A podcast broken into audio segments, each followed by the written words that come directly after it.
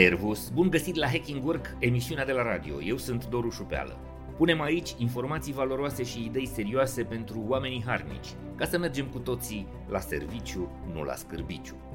O cercetare publicată acum câțiva ani în Harvard Business Review arăta că 75% dintre angajații americani cred că partea cea mai urâtă a experienței lor la muncă este relația cu șeful lor, mai precis, comportamentul șefului.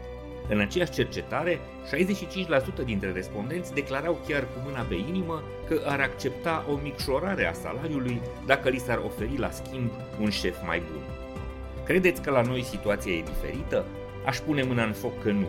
Ba chiar aș putea paria că procentul celor care sunt nemulțumiți de șefii lor este mai mare la noi. Mă bazez în ce spun pe cercetările companiei Gallup, care arată că gradul de implicare și motivație al angajaților din întreaga lume este undeva la 20%, dar la americani este mereu un pic mai mare decât la europeni. Și cum noi reușim cam în toate clasamentele să fim la coada Europei democratice, e greu de crezut că la capitolul calitate a șefilor am sta mai bine decât cetățenii din vest. Folclorul românesc, foarte vesel și incisiv, chiar a inventat un nume pentru șefii greu de înghițit – dacă unui manager obișnuim să-i spunem boss, împrumutând expresia americană fixată în mentalul colectiv de filmul Neamărit miliardar, când avem de-a face cu un șef care ne face viața amară, am putea utiliza expresia scâr boss. Șeful simplu este boss, șeful ăla rău este scârbos. Măcar prin acest apelativ să ne simțim întrucâtva răzbunați. Ce anume îl face pe un boss să fie scârbos? Sunt foarte multe metode, comportamente, gesturi, expresii și elemente de mentalitate care ne arată că un șef nu se ridică la înălțimea așteptărilor oamenilor cu care lucrează. Ca să rămânem în sfera cinematografiei de inspirație americană, hai să listăm cele mai vizibile șapte păcate ale unui șef care ne scoate din sărite. 1 nu îți respectă timpul personal, nu ține cont că ești în concediu sau în afara programului, îți cere să lucrezi ceva urgent când ești liber sau îți modifică termenele limită peste noapte. 2. Bârfește și vorbește de rău despre angajați. Asta arată lipsă de respect, lipsă de încredere și o serioasă doză de nesimțire și irresponsabilitate. Acest comportament distruge atât coeziunea cât și încrederea oamenilor.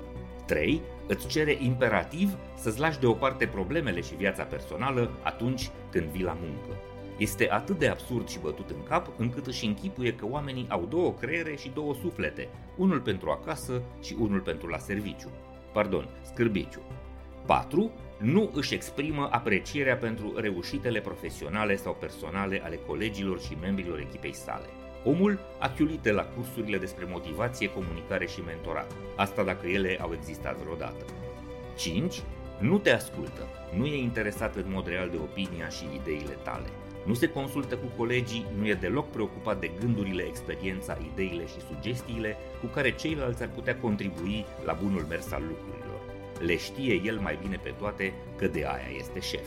6. E obsedat de control. Vrea mereu să te supravegheze, să te verifice, să știe permanent ce faci, să îți spună el în detaliu ce și cum să muncești. Și 7. Este obsedat de putere și fascinat de propria persoană. Se crede Superman și prin tot ceea ce face caută să acumuleze mai multă influență și să își impună personalitatea și interesele.